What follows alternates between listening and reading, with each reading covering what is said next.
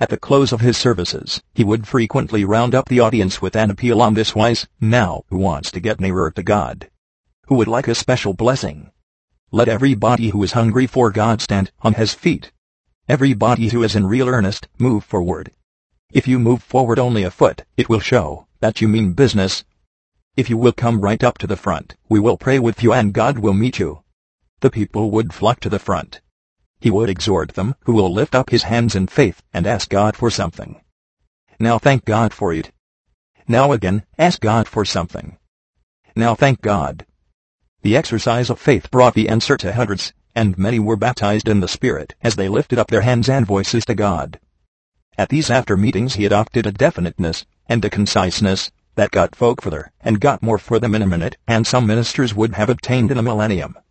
He taught them that a definite faith brought a definite experience, and a definite utterance. He instructed his hearers how to leap over obstacles, and intermediate things, and get quickly, and effectually to their goal, and obtain their object.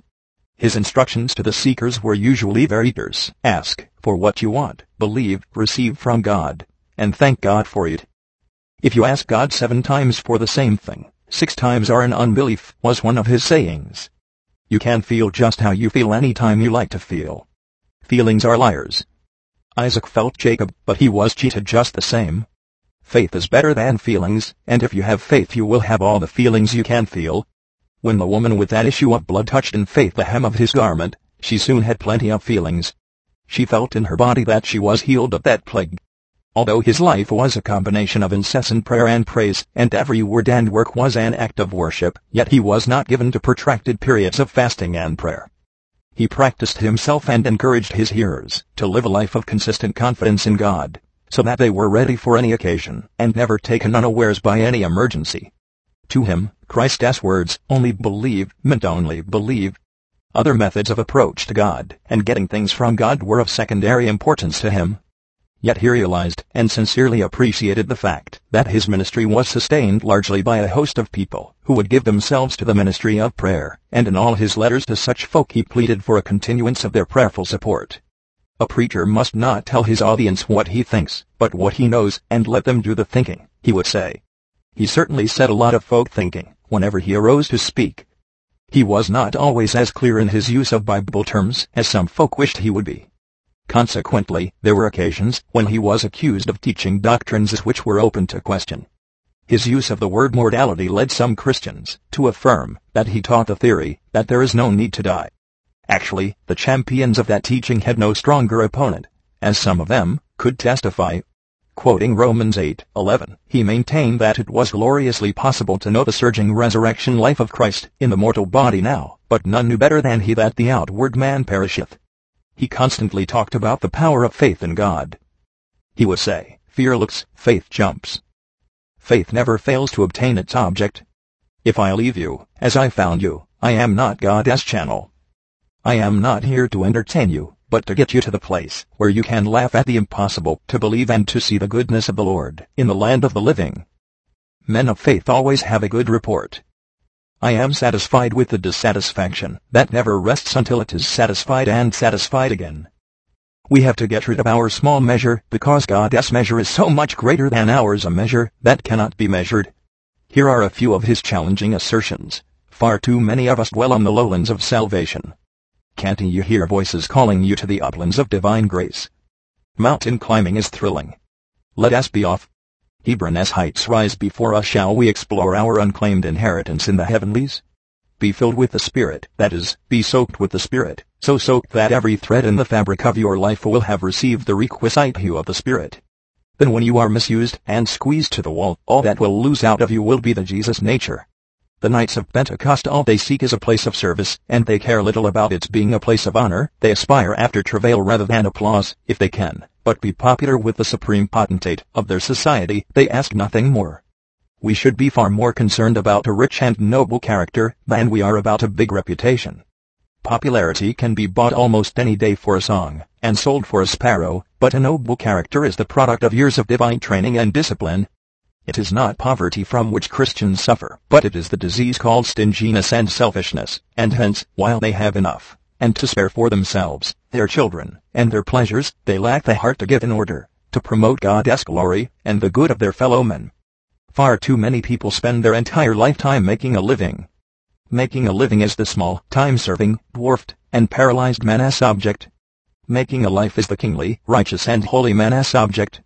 The one lives in the narrow, prison-limited circle of self, and the other in a world which is bounded only when infinity and eternity have limits.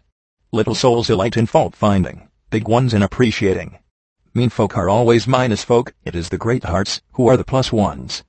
They add to life and make it richer. They call out all that is best within us by the sunshine of their appreciation. Give attention to life's inflow. Outward service will dwindle if inward energies are not renewed. Much of our spectacular organization in Pentecost is just a splendid emptiness, while some quiet and unobtrusive fellowship is just laden with the excellent glory of the Lord. We have only touched the outer circle of the great maelstrom of life in the Spirit. There are hidden wonders. In the untrodden realm of the divine love, there are new trails to be followed through the tropical luxuriance of redeeming grace. Be filled with the Spirit, that is, be crammed with the Spirit, so filled that there will be no room left for anything else. What is the advantage of such a life? We can only feel what reaches the central realm of consciousness. If we keep evil out of that inner realm, we destroy its virulence.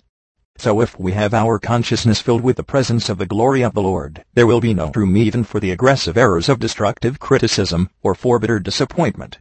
There is no person ever able to talk about the victory over temptation without he goes through it. All the victories are won in battles.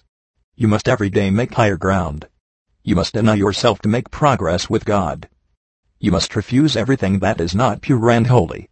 God wants you pure in heart. He wants you to have an intense desire after holiness. It is when we believe that something happens. The word of God never profits unless it is mixed with faith in them that hear it. God wants you so full of the Spirit that your whole life is praise. The greatest plan that Christ showed forth was the ministry of service. When we come to a place where we serve for pure love's sake, we shall find the hand of the divine Master upon us, and we shall never fail. You are bound forever by loyalty to God to see that no schism shall come into the body the church. Two things will get you to leap out of yourselves into the great promises of God today. One is purity, and the other is faith, which is kindled more and more by purity. God has no room for the man that looks back, thinks back, or acts back.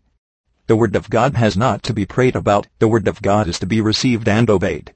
There is always blessing where there is harmony. One accord is the keynote to victory. See to it that nothing ever comes out of your lips that would disturb harmony, but rather live in a place where you are helping everybody, lifting everybody, and causing everybody to come into perfect harmony. Be not afraid to ask, for God is on the throne ready to answer. You can always be down in the dumps when you live by your feelings. Remember that God has raised us up in Christ far above all things. He says, all things are yours. We are heirs of God, and joint heirs with Christ. One Sunday he was in a strange town, and in his search for a place of worship he found himself in a friend's meeting house. He sat quietly just like other people for a time, and then his experience became like that of the psalmist who said, While I was musing the fire burned, then spake I with my tongue. His soul was ablaze, for he had just left his Salvation Army in Israel, and liquid fire flowed from his lips. At the close of the service the leaders gathered around him exclaiming, How quickly you are moved by the Spirit. What is your secret? Do please tell us. They were somewhat astounded at his blunt reply, Well, you see, it is like this. If the Spirit does not move me, I move the Spirit. That was doubtless a crude way for him to express himself, but we have often heard him say, As I start out in the natural, in faith, the Spirit of God always meets me and anoints me, so that although I start in the natural I continue in the Spirit. It could be said of Smith Wigglesworth that he was unique, original and illimitable. He was too sincere to be a mimic and too transparent to be imitated. There were those who sought to borrow his innovations, but they found that these imitations were as incongruous to them as Saul's armor was to David, as useless as Elisha's rod was to Gehazi, and as revealing as was the terrible experience of the seven sons of Sceva, who sought to cast out demons in the name of the Christ whom Paul preached. Chapter 12 Freedom from covetousness Keep your life free from love of money, and be content with what you have, is the revised version of Hebrews 13.5. Our great heart believed and obeyed the Scripture, as he sought to believe and obey every other word in the Scriptures of truth. At one time he was the guest of a reputed millionaire in London, and together they took an early morning walk in Hyde Park. Wigglesworth remarked, Brother, I have not a care in the world. I am as happy as the birds, and just as free. Yet at that very moment he had in his pocket letters from home, the contents of which would have filled most men's hearts with fear and anxiety, and bowed them down with deep concern. What do you say? What do you say? Will you repeat that? The millionaire asked. He did, and his friend remarked, I would give all that I possess to be able to say that. If he had given a single hint to that man concerning his great financial needs, he could have had all the money he required. This wealthy man would have esteemed it a privilege to meet all the urgent needs mentioned in those letters. But the approval of God and personal freedom were, in Wigglesworth's opinion, of much greater value than being in financial bondage to any man. Thou shalt take no gift, for the gift blinded the wise, and perverted the word of the righteous, is a scripture he knew by heart. To the end he kept financially clean, and could truthfully say, I have coveted no manna silver or gold, he could lock his lips, seal his heart, and smile through in public, and yet be carrying loads that would break a giantess back. In the presence of God he would unload everything and storm heaven until the assurance came and all his needs were met.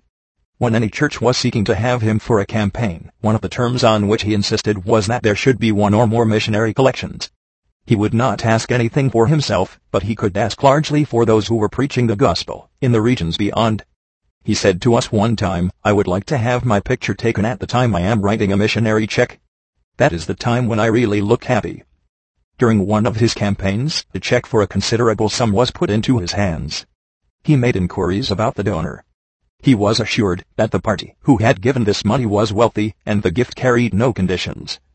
He sent the money to a certain missionary association for their use Later he learned that there were circumstances in the life of the donor that he considered unsatisfactory, and he returned the whole sum in installments as his income allowed.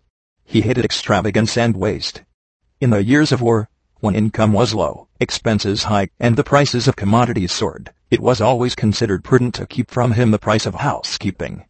If he learned that the price of food on the table was, in his estimation, excessive, he would not touch it, and invariably it had to be removed from his sight. He could be stingy with himself but he never was with others, especially where the work of God was concerned. He was never niggardly in the use of his money, but money had to be his servant, and not his master. He would say, the wise man never spends more than nineteen of his twenty shillings, but the fool spends twenty, and thus becomes beggared. At the close of the last meeting of one of his big campaigns, one for which he had received a very liberal remuneration, he was introduced to two missionaries from China they had need of a considerable sum to get them to their destination. Learning this, he endorsed the check he had received, the salary for a month's hard work, and handed it to the two men. He did this sort of thing on more than one occasion. For a number of years he gave all the income from his book Ever Increasing Faith to help Christian work and workers in many lands. His mail brought him letters of appeal from all over the world, and if it were in his power to help he never failed to do so there were, however, those who abused his generosity. On one occasion, when he was on his way to Australia and New Zealand, he passed through the United States and arrangements were made for American campaigns when he returned. While in New Zealand God wonderfully poured out his spirit, and the whole country was stirred. The revival was at its height when the time for his return, to fulfill the promised engagements drew near.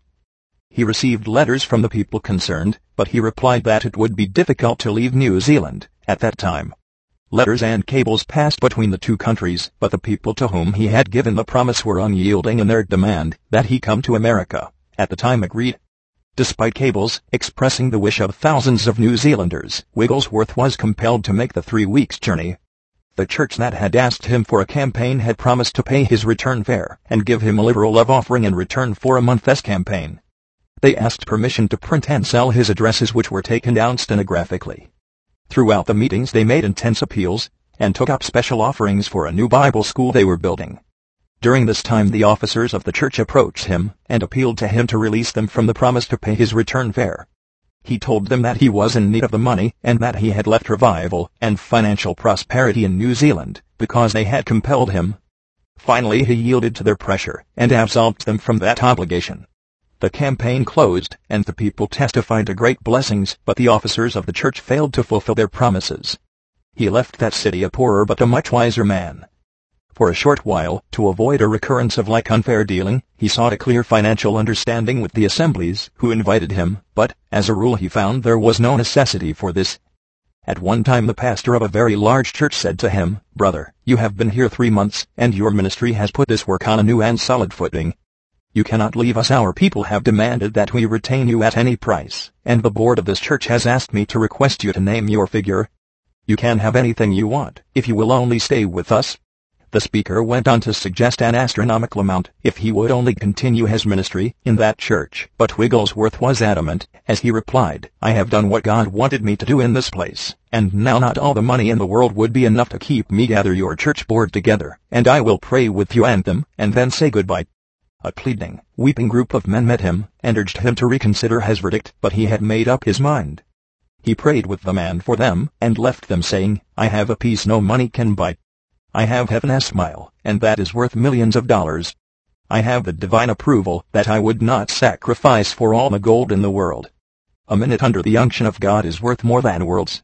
The goodwill of God on my head and heart is priceless treasure. Should I sacrifice these for earth's gold? Never. Never. Our great heart was a friend of many rich people in different parts of the world, yet he was never the slave of any. Had he been covetous, he could have been extremely wealthy, but we have often heard him quote the words of Elisha, Is it a time to receive money? Offers such as the following came to him. A millionaire brewer, who had tried the world's best specialists for his sick wife, without avail, urged him to spare neither time nor money to come at once to aid her. Parents whose children were mentally afflicted were ready to pay any price for their deliverance. Rich, dissipated, physically ruined people sought his aid. They cabled and wrote him, come, fly over, money no object. He gave a deaf ear to all these financial offers. He would not move out of the will of God. If being pure meant being poor, he was quite willing for that. While he knew the value and the need of money, he knew, too, its snare. In planning his itineraries and acknowledging offers for campaigns in different churches, the financial remuneration was never the deciding factor. Prospects could be elusive and promises could break down. These things he knew from bitter experience. But he had proved that by putting God first, all the resources of God were at his disposal. He always bore that scripture in mind, to do good, and to communicate forget not, for with such sacrifices God is well pleased. When he was visiting the city of Springfield, Missouri, in 1923, he stayed in the writer's home.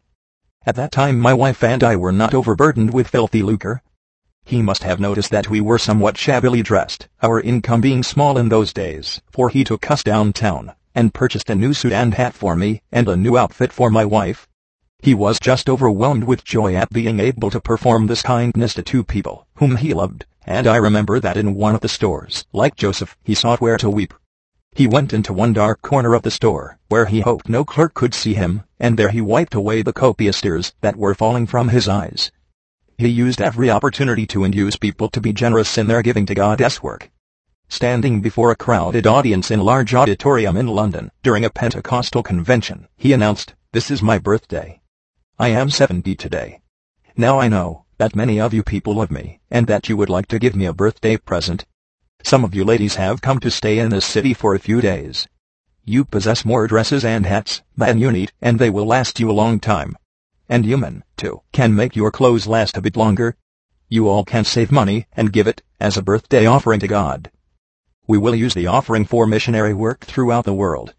The audience smilingly rose to the occasion and gave a record offering. It was a timely blessing to the work of God overseas. To Wigglesworth, giving was always more blessed than receiving, and he preached and practiced the art of laying up treasures in heaven. After his homegoing, a friend in Melbourne, Australia, wrote, I can never forget the first convention in Sunderland, in 1908. A collection was taken for foreign missionaries. The amount received was about 70. When the total was announced there was some hand clapping. But Wigglesworth was disappointed at so small an offering, and he arose, with tears running down his face, and said reprovingly, Pentecost, and 70. About 26 years ago I was at his convention in Bradford, and the missionary collection was about 1,200. The next year he got 1,350. Chapter 13 A great fight of faith in 2 Samuel 23 8-12 we read short summaries of the exploits of three of David's mighty men of valor. Adino lifted up his spear against 800 foes, whom he slew at one time. Eleazar defied the Philistines, he smote them until his hand was weary, and his hand clave unto his sword. This resulted in a great victory, and much spoil for Israel. Shammah stood in the midst of a ground full of lentils and defended it. As a result of his gallant stand, the attacking Philistines were slain, and the Lord wrought a great victory. It was on a similar line to that of these three heroes that our great heart fought a good fight of faith. To the almost universal question, how can we have great faith? He would reply, great faith is the product of great fights. Great testimonies are the outcome of great tests. Great triumphs can only come out of great trials. It is significant that the highest military decorations in all countries are symbolized by a cross that sign of greatest conflict and greatest victory. There are many who contest the truth that Christ heals the sick today, but out great heart based his preaching and practicing on the truth that Christ is still the same, and that the Lord, who changes not still says to every sick and needy one, I am the Lord that healeth thee. One of his great friends, Thomas Myerscough, was responsible for the statement, he that has an experience is not at the mercy of a man, who merely has an argument. Our great heart had a rock-like background in his own personal experience of the Lord as healing, and he saw healing flow out from the Lord to thousands to whom he ministered. The Lord let him go through many testings and trials in his experience, but he would frequently testify, God has repeatedly sent his steamroller over me and flattened me out, but he has never left me on the ground. Earlier in this book we have told how God healed him of appendicitis when a zealous young man battled through in prayer and obtained deliverance and healing for the dying man. We have also told of his deliverance from long and serious condition of hemorrhoids, or what is frequently termed bleeding piles. The scripture that the Lord gave him on this occasion was, From the days of John the Baptist until now the kingdom of heaven suffereth violence, and the violent take it by force. He interpreted this as a call to the exercise of violent or forceful faith on his part in order to overcome this trial in his body. At that time he literally stormed the throne of grace and took the kingdom by force. In later days, his prayer for the demon-oppressed was characterized by holy violence, and he sought to fulfill the fast of Isaiah 58, to loose the bands of wickedness, to undo the heavy burdens, and to let the oppressed go free. His attitude was never that of a child stroking a kitten, but rather of one who tore the prey out of the mouth of the dragon. In the latter part of his life he had three tremendous physical tests. The first of these commenced about 15 years before his homegoing, and it was a record of miraculous faith and fortitude on his part. He went to a doctor whom he knew, who said to him, Mr. Wigglesworth, I have received the x-ray plates which show your condition, and the report is a very serious one. They reveal kidney stones in an advanced stage. If you will take my advice, you will submit to an operation at the earliest possible opportunity. It is the only thing that can save you from a prolonged and painful illness, and eventually these stones will kill you. Let me telephone to the hospital and get a bed for you immediately. Looking up into the eager face of the doctor, he said, Doctor, the God who made this body is the one who can cure it. No knife shall ever cut it so long as I live. What about these stones? asked the doctor. God will deal with them, was the answer. The doctor said, Well, if ever he does, I shall be interested to know about it. You shall, answered Mr. Wigglesworth, as he left the office.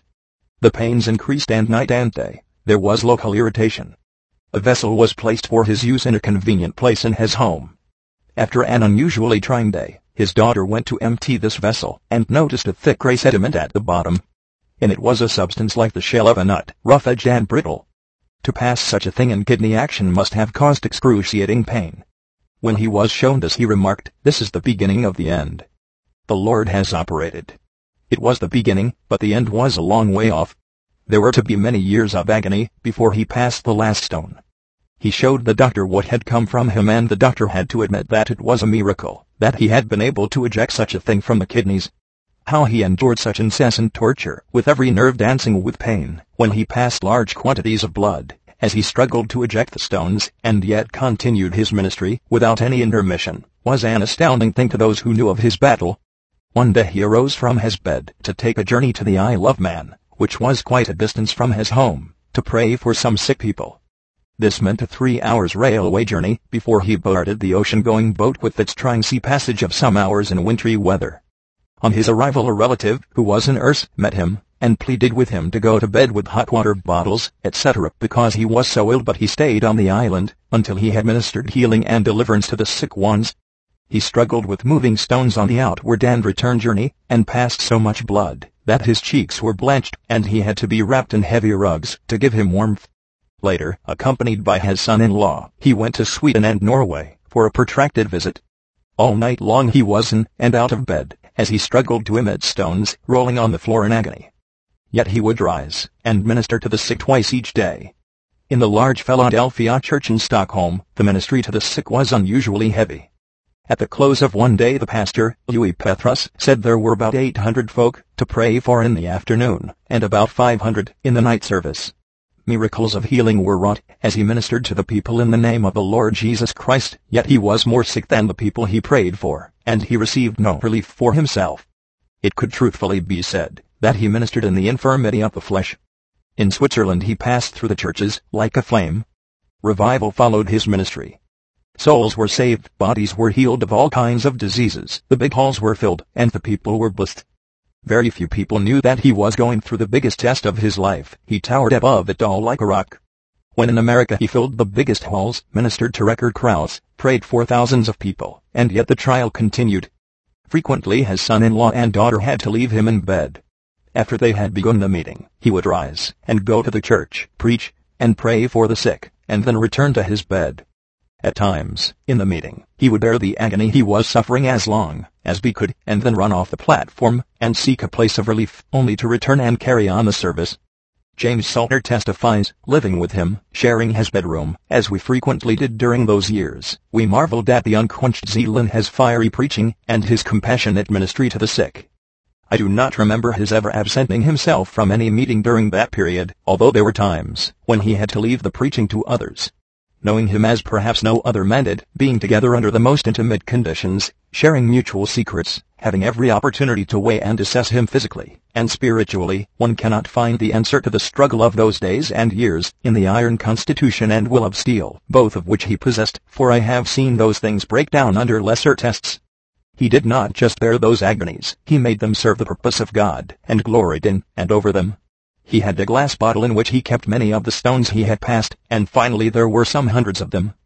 After a test of at least six years he emerged with his fire-tried faith firmer than ever, and a renewed and unshakable trust in his God.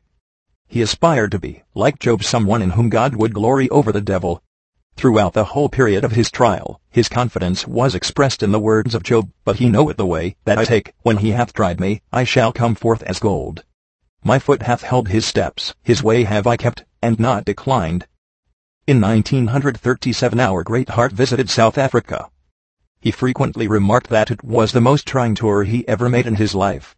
He was not well when he left England, and he boarded the ship in great pain.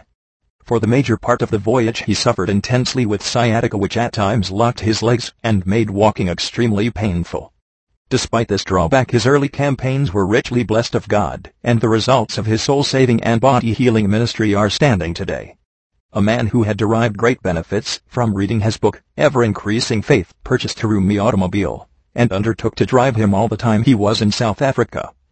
In many ways this was a great blessing. In some other respects it had its drawbacks, his daughter was with him on this trip, and his son-in-law journeyed down from the Belgian Congo and traveled with him for a few weeks. One night, after an exceptionally heavy service, Mr. Salter was helping him to bed when he locked the bedroom door and revealed that he had been ruptured badly. He said it was due to getting in and out of the automobile. That may have climaxed it, but he had been jumping off some high platforms during his preaching and healing demonstrations, and for a man of 78 this practice was doubtless dangerous but he completed his tour, his disability known only to his son-in-law and daughter. Speaking of that tour, Mr. Salter says how he worked and preached. There were meetings in large halls and he traveled thousands of miles over corrugated dirt roads, preaching and praying for the sick, both black and white, eating unusual food, perspiring in the hot sun, and yet he never spared himself. He certainly did not behave like a badly ruptured man, it was another of the secrets that God and he shared and overcame.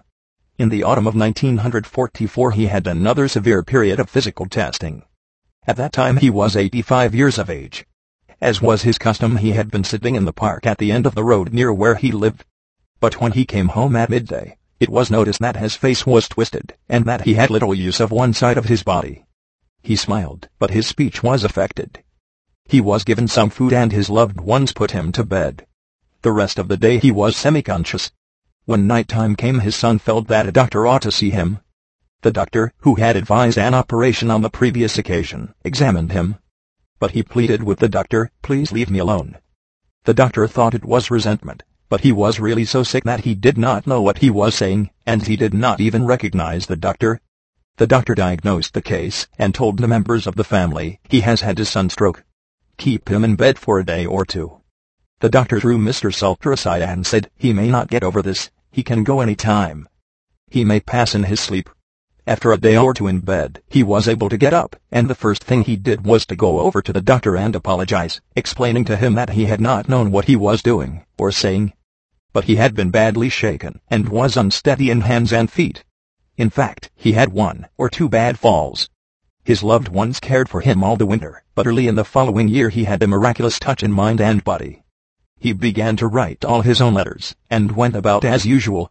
God quickened Romans 8:11 to him, but if the spirit of him that raised up Jesus from the dead dwell in you, he that raised up Christ from the dead shall also quicken your mortal bodies by his spirit that dwelleth in you. His speech and letters were full of this message. He was entirely rejuvenated, and wrote the story of his healing for publication. What Easter came he took his usual place as chairman of the Preston Convention, which was always one of the outstanding Easter meetings. He could scarcely wait until the first few songs were sung in the opening service before he began to give his testimony. Romans 8:11 was his text and topic all through the series of meetings, and his witness to this new life vitalized every service throughout the whole convention. Again we heard his old familiar expression, why, I don't know that I have a body. In this state of spiritual and physical glow he continued until the day of his homegoing. Chapter 14 A Life of Joy Smith Wigglesworth often said, No man gets most out of life, and I do. I get more out of a minute than most folks get out of a month. He reminded us of a grown-up schoolboy in his simple delights. He loved to roam the woodlands. He knew all the birds of his native land, and their songs. One day his elder son said to him, Father, we have found a young cuckoo in a titlark's nest. It is just by the roadside. Immediately he desired to drive out and see it. How fascinated he was, as he watched the fledgling, in its tiny nest, open its mouth each time it heard a sound. It illustrated to him the scripture text, Open thy mouth wide, and I will fill it, Psalm 81, 10. He reveled in the violets, the primroses, the bluebells, and the heather of his native land, James Salter tells of spending a day with him in the country. After ascending a long grade we emerged into a wonderful stretch of moorland miles and miles of it. As far as the eye could see the ground was carpeted with a gorgeous covering of purple heather, just at its fullest and best. The sun shone brilliantly, the birds soared and sang, all nature seemed to be reveling in a holiday mood. The air was like balm, and Smith Wigglesworth raised his arms in his characteristic way, threw back his shoulders, and began to breathe in deeply, as he exclaimed, This is wine, this is health, this is life. An elderly man who was passing stopped and looked at these extravagant actions, and when Mr. Wigglesworth saw him, he addressed him saying, What a wonderful place to live in this must be. Surely, people never die here. He much enjoyed the answer of the old man, who said, with a twinkle in his eye, Only once, mister, only once. Flowing water was like a soothing song to him. I would like to spend a night in that bedroom overlooking this babbling stream, he would say. He was a boy again, as he sat on the bank of a lovely stream, watching a country boy catching trout and lifting them out of the water for him to see. He soared and sang with the larks and the linnets, and he romped with the young rabbits. His holidays were holy days, he relaxed, but he never retired from the work he loved so well the work of bringing souls to Christ.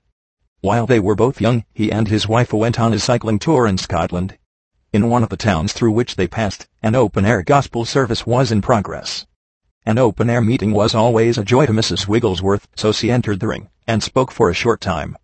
The provost of the town heard her, and learning that she was an evangelist, he immediately arranged a week special meetings for her, the nights were spent in a blessed series of soul-saving services. In the daytime Smith Wigglesworth took the opportunity to climb one of Scotland's highest mountains, and on the mountainside he was able to lead three men to the Lord, before he returned home. He always had a special liking for North Wales.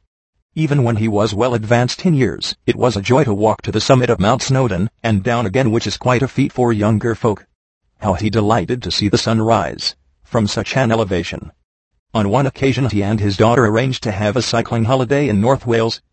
It was in the days of the Welsh revival in 1905. One day, following the crowd which was too big for any building, they entered a large field. There was no visible leader in the meeting but God's Spirit was present. The singing of hymns and choruses mingled with the prayers, everybody seemed lost in the thought of expressing their heart's emotion in some suitable way. There was no start and no stop, and the meetings appeared to continue indefinitely. Smith Wigglesworth enjoyed the holy atmosphere of the meeting, but after a while he said to his daughter, let us go for a bite of food. We will follow this path, it will lead us somewhere. The pathway led to a farmyard, where a woman was very busy. We have some food here with us, could you make us something to drink? asked Mr. Wigglesworth. Why, of course, she replied. But you must excuse my appearance, she explained. We are only doing what is absolutely necessary these days, as we are spending all the time we can at the revival. Of course, we have to milk and feed the cows, and attend to the hens. We are not bothering much about food. She began to get some tea for them to drink. Are you saved? Mr. Wigglesworth asked her. Well, no, not in the way that Evan Roberts says we should be. We are Methodists. Well, he replied, you can be saved saved in the only way that people can be saved, and that is through faith in the Lord Jesus Christ. Opening his New Testament at Romans 10:9, he read to the woman, If thou shalt confess with thy mouth the Lord Jesus, and shalt believe in thine heart that God hath raised him from the dead, thou shalt be saved. That is how people get saved and become born again, he explained. He had the pleasure of leading that soul to the Lord Jesus. Leaving North Wales by boat for Liverpool, he and his daughter had the joy of pointing two men to their Savior. When in California it was always his joy to visit the Yosemite Valley.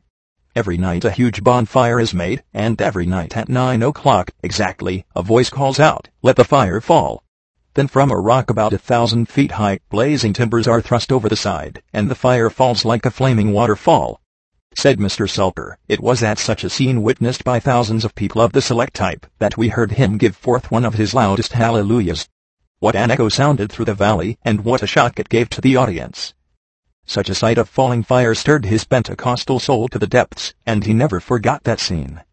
Another occasion that lives in our memory was when we had listened to Handel's masterpiece, The Messiah. The oratorio was climaxed with the Hallelujah chorus, which brought the audience to its feet, and, as the choir closed its last note he lifted his voice, in an ecstatic hallelujah, that filled the hall, and made the rafters ring. A reporter, writing up the event for the next day's paper, made the comment, I never heard such a voice in my life. His pleasure in persons, in places, and in pictures was unbounded. When traveling through different countries he always availed himself of the opportunity to see the principal sights. There were two things he saw that always had great spiritual inspiration for him. One was Niagara Falls, and the other the Trummelbach Falls in Switzerland. Looking at these two majestic, rushing torrents, he would plead, with the tears streaming from his eyes, like that, my God, like that in me. Out of my innermost being let there flow, like that, vast, fast rivers of living water. Usually after visiting Niagara he would go to New York City for his final American campaign, and invariably he would urge his audiences to receive a like that experience. The sight of these masterpieces of nature affected him like the minstrel's art affected Elisha. They set his soul aglow and his spirit ablaze in the incense of prayer and praise, and I have seen him dance in a spirit of abandonment. Then his hands would rise spontaneously in worship, and he would indulge in an exhibition of jubilation that was contagious. With tears streaming down his cheeks he would invariably say, Brethren, let us pray. He would turn every place into a Bethel, and every group of people into worshippers of the living God. His joy continued to the end, and he would say, I have no regrets, and there is nothing for which I wish to turn back. When Christmas or his birthday came around, the people would ask him what kind of present he would like, and he would reply, There is not a single thing in this world that I want. I have all I need. He completed the full circle of a Christian ministry, omitted no known item on the program, lived a place for God, igniting other lives, and moved under divine pressure to enter heaven like a fully laden ship entering into port. He finished his course. How jealously he guarded the faith he preached and practiced. He thought that it was better to die trusting than to live doubting. A testimony of healing in which God, doctors, operations, and medicines shared the credit always failed to find his full approval. His was the spirit of the Holy Mount, where, when three tabernacles were mentioned, two persons were withdrawn, and a voice came out of the cloud, saying, This is my beloved Son. Hear ye him and suddenly, when they looked round about, they saw no one save Jesus only, and themselves. He was intensely zealous that God alone should have all the glory. No mountain was big enough, and no circumstance was wide enough to allow another person, if Jesus was on it or in it. To him, keeping the faith in its entirety, and living under the sunshine of God's approving smile, meant to have the attitude of Job, who said, Though he slay me, yet will I trust in him, and the attitude of the three Hebrews, who said to Nebuchadnezzar, we are not careful to answer thee in this matter. If it be so, our God whom we serve is able to deliver us from the burning fiery furnace, and he will deliver us out of thine hand, O king. But if not, be it known unto thee, O king, that we will not serve thy gods, nor worship the golden image which thou hast set up. To them, burning was preferable to bending. One of his slogans was, if you would be crowned with righteousness, keep the faith. There were two great sorrows in his life. One was the homegoing of his dear wife in 1913. Mrs. Wigglesworth served the Lord until the very last moment of her life. It was, as she was returning from Bowland Street Mission, that her heart failed her. That night Mr. Wigglesworth was going to Scotland, but news reached him at the station, before he boarded the train, that his wife was very sick. He rushed home. We gather from what he has told us that her spirit had already departed to be with the Lord, but when he rebuked death her spirit came back for just a short while. But then the Lord spoke to his heart, and told him, This is the time that I want to take her home to myself. And so with a breaking heart he released the one he had loved for so many years, to go to be with Christ. But it seemed to us that from that moment his ministry took on a new sweetness, and a new power. In the year 1915, his youngest son George went to be with the Lord. This was a great wound to his loving heart, but from the letters that followed, after his boy's homegoing, it seemed as though the father again entered into a deeper consecration, and a new and larger, and yet more sympathetic ministry for his Lord and Master, Chapter 15 The Full Corn, in the Earwell. And how is she? How often our great heart had asked such a question. These words were typical of his loving heart, revealing itself in oneness with human frailties, and in compassionate sympathy with those who suffered pain. But this was the last time he asked it, and these were the last words Smith Wigglesworth ever spoke on this earth. Some weeks previously, he had visited the house of a very sick woman in Wakefield, for years she had suffered the intense ravages of a cancerous growth throughout her body and had endured excruciating pain. From the natural viewpoint her case was hopeless. As he ministered the word to this dear woman and prayed for her, she responded to his ministry. The power of God was mightily manifested, and she arose from her bed and walked around the room with her hands uplifted. It surely appeared as though God had healed her. Our great heart had been greatly blessed in his own spirit when praying for this sister, and when he returned to Bradford his daughter wrote, The house was filled with the presence and fragrance of God. The worship was lovely. He prayed, O Lord, thou knowest that we have never turned from thy word for a moment. Thy word has always been sufficient. Thou knowest, Lord, we have never doubted thy word. Thou art the healer, the deliverer, and all we need.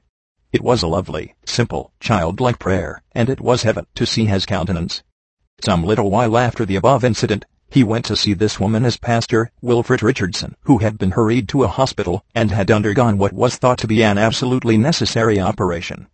Tears of sympathy and love blended as these two elderly men affectionately embraced each other. What will they say? Exclaimed the sick man. What can I tell my people?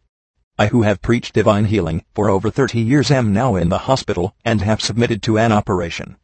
Despite the loving counsel and comfort of his friend, this pastor continued to reproach himself, saying, I can never forgive myself, never. Possibly this attitude of heart contributed to his death, which took place about ten weeks later. The winter months had been exceptionally severe, much snow had fallen, and so Smith Wigglesworth, who was now 87 years of age, was kept indoors a good deal. However, when he heard of the death of this dear friend, he said, I must attend his funeral. He dressed in a warm suit and remarked how wonderfully well he felt. Some friends took him to Wakefield in their car, and they said they had never seen him so jubilant. As they journeyed the 13 miles, he pointed out to them the various churches in which he and his wife had conducted revival services, and told of incidents connected with these meetings. James Salter had been asked to conduct the funeral service, and he arrived at the church building ahead of his father-in-law, when Wigglesworth came, he invited him into the vestry, where a small fire of coal was burning. As he entered the door, he met Mr. Hibbert, the father of the sick woman for whom he had prayed for deliverance from cancer. It was to this dear man of God that the question was addressed, well, and how is she? He awaited the reply with an eagerness almost bordering on impatience. He expected to hear that she was completely delivered, but the answer came in a hesitant manner. She is a little better, a bit easier, her pains have not been quite so bad during the past few days. This was not the victorious report he had expected, and the anguish of his pent-up disappointment found expression in a body-convulsing sigh that came from the depth of his being. It was that sigh of compassion that broke the heart of Smith Wigglesworth. His chin fell on his chest. Without any pain whatever he went to be with the Lord he loved so well, and whom he had served so faithfully from his childhood days. He had written to us a few weeks previously about Enoch's walking with God, and walking right into the glory. He was constantly praying that he might indeed be an Enoch, and he was. His sudden homegoing was very much like a translation. He was not, for God took him. Some fifteen years previously, according to a friend, he had said at a convention, I am asking the Lord for fifteen more years of life and service. The Lord gave him those fifteen years, even down to the very week. During those years he visited most of the countries in Europe, besides the United States and South Africa, and he had the joy of seeing the word confirmed with signs following, to the glory of God. Sometimes when he was past his fourscore years it would be said to him, I wonder who will receive your mantle. He would reply, I am not done with it yet. But as he would tell his audiences all over the world, God has everything for you. He does not want you to come behind in any gift. The one thing he calls upon you to do is to believe him.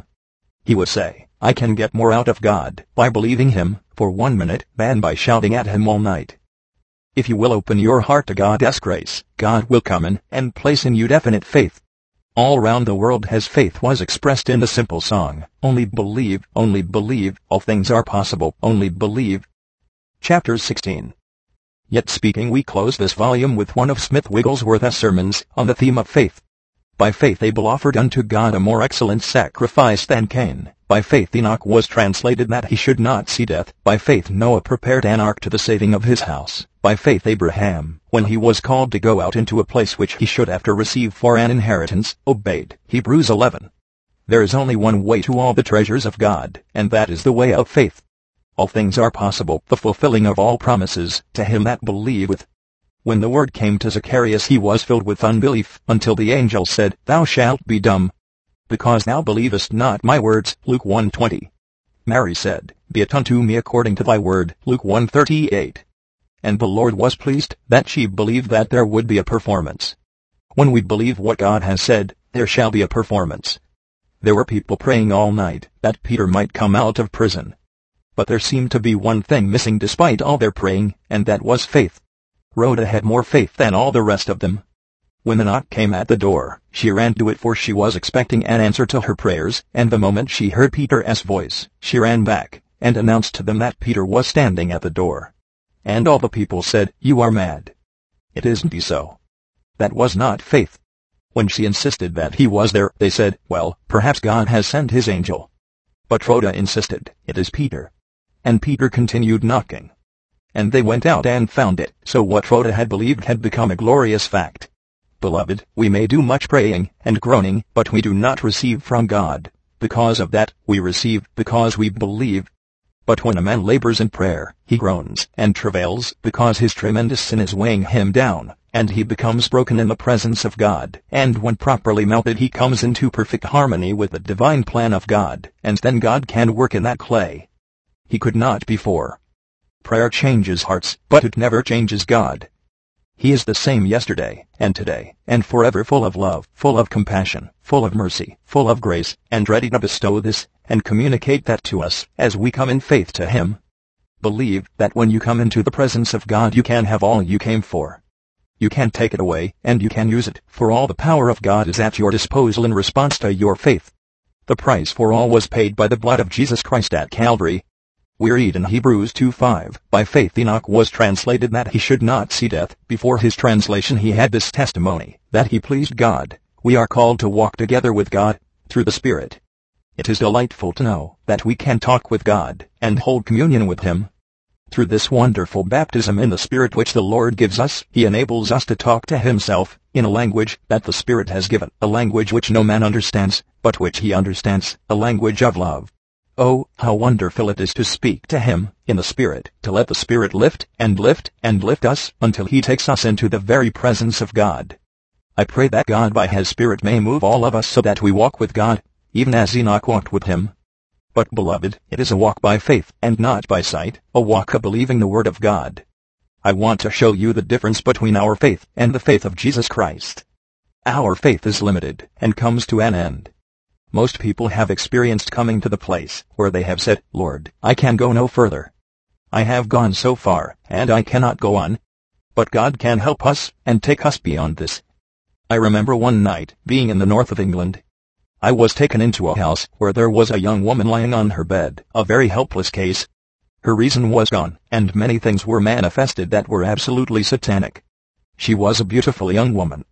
Her husband was quite a young man. He came in with a baby in his arms, leaned over and kissed his wife. The moment he did so she threw herself over on the other side of the bed, just as a lunatic would do, with no consciousness of the presence of her husband. It was heartbreaking. The husband took the baby and pressed the baby's lips to the mother. Again there was a wild frenzy. I said to the sister who was attending her, Have you anybody to help? She answered, We have done everything we could. I said, Have you no spiritual help? Her husband stormed and said, Spiritual help? Do you think we believe in God, after we have had seven weeks of no sleep and this maniac condition? If you think we believe in God, you are mistaken. You have come to the wrong house.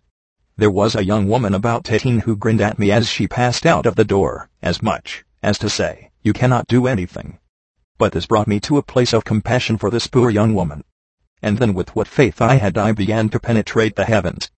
I was soon out on the heights, and I tell you I never saw a man get anything from God, who prayed on the earth level. If you get anything from God you will have to pray right into heaven, for all you want is there.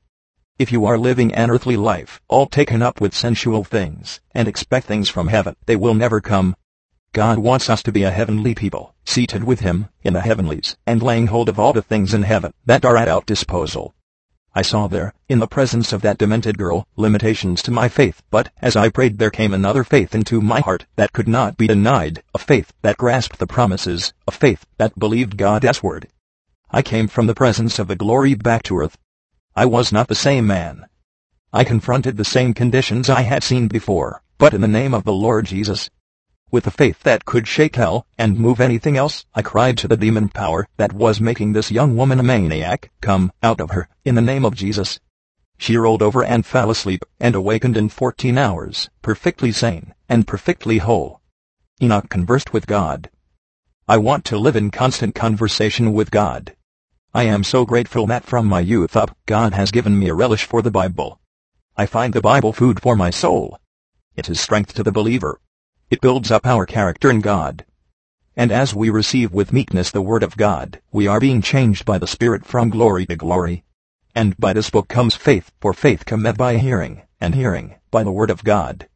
I believe that all our failures come because of an imperfect understanding of God's Word. I see that it is impossible to please God on any other line, but by faith, and everything that is not of faith is sin. You say, How can I obtain this faith? You see the secret in Hebrews 12:2, looking unto Jesus the author and finisher of our faith. He is the author of faith. Oh, the might of our Christ who created the universe, and upholds it all by the might of his power. He who made this vast universe will make us a new creation. He spoke the word and the stars came into being, can he not speak the word that will produce a mighty faith in us? Ah, this one who is the author and finisher of our faith comes, and dwells within us, quickens us by his Spirit, and molds us by his will, and he who has begun a good work within us will complete it, and perfect it, for he not only is the author, but the finisher, and perfecter of our faith. The word of God is living, and powerful, and sharper than any two-edged sword, piercing even to the dividing asunder of soul and spirit, and of the joints and marrow, and is a discerner of the thoughts and intents of the heart. Hebrews 4, 12. How the word of God severs the soul, and the spirit the soul which has a lot of carnality, a lot of selfishness in it, a lot of evil in it, Thank God, the Lord can sever from us all that is earthly and sensual, and make us a spiritual people. He can bring all our selfishness to the place of death, and bring the life of Jesus into our being to take the place of that earthly and sensual thing that is destroyed by the living word. The living word pierces right to the very marrow, when I was in Australia, so many people came to me with double curvature of the spine, but the word of the Lord came right down to the very marrow of their spines, and instantly they were healed and made straight, as I laid hands on them in the name of Jesus. The divine Son of God, the living Word, through his power, moved upon those curvatures of the spine, and straightened them out. Oh, thank God for the mighty power of the Word. God has come to lead us out of ourselves into himself, and to take us from the ordinary into the extraordinary, from the human into the divine, and make us after the image of his Son. Oh, what a Saviour! It is written, Now are we the sons of God, and it doth not yet appear what we shall be, but we know that, when he shall appear, we shall be like him, for we shall see him as he is. 1 John 3 2. But even now, the Lord wants to transform us from glory to glory, by the Spirit of the living God. Have faith in God. Have faith in the Son. Have faith in the Holy Spirit, and the triune God will work in you, working in you to will, and to do all the good pleasure of His will.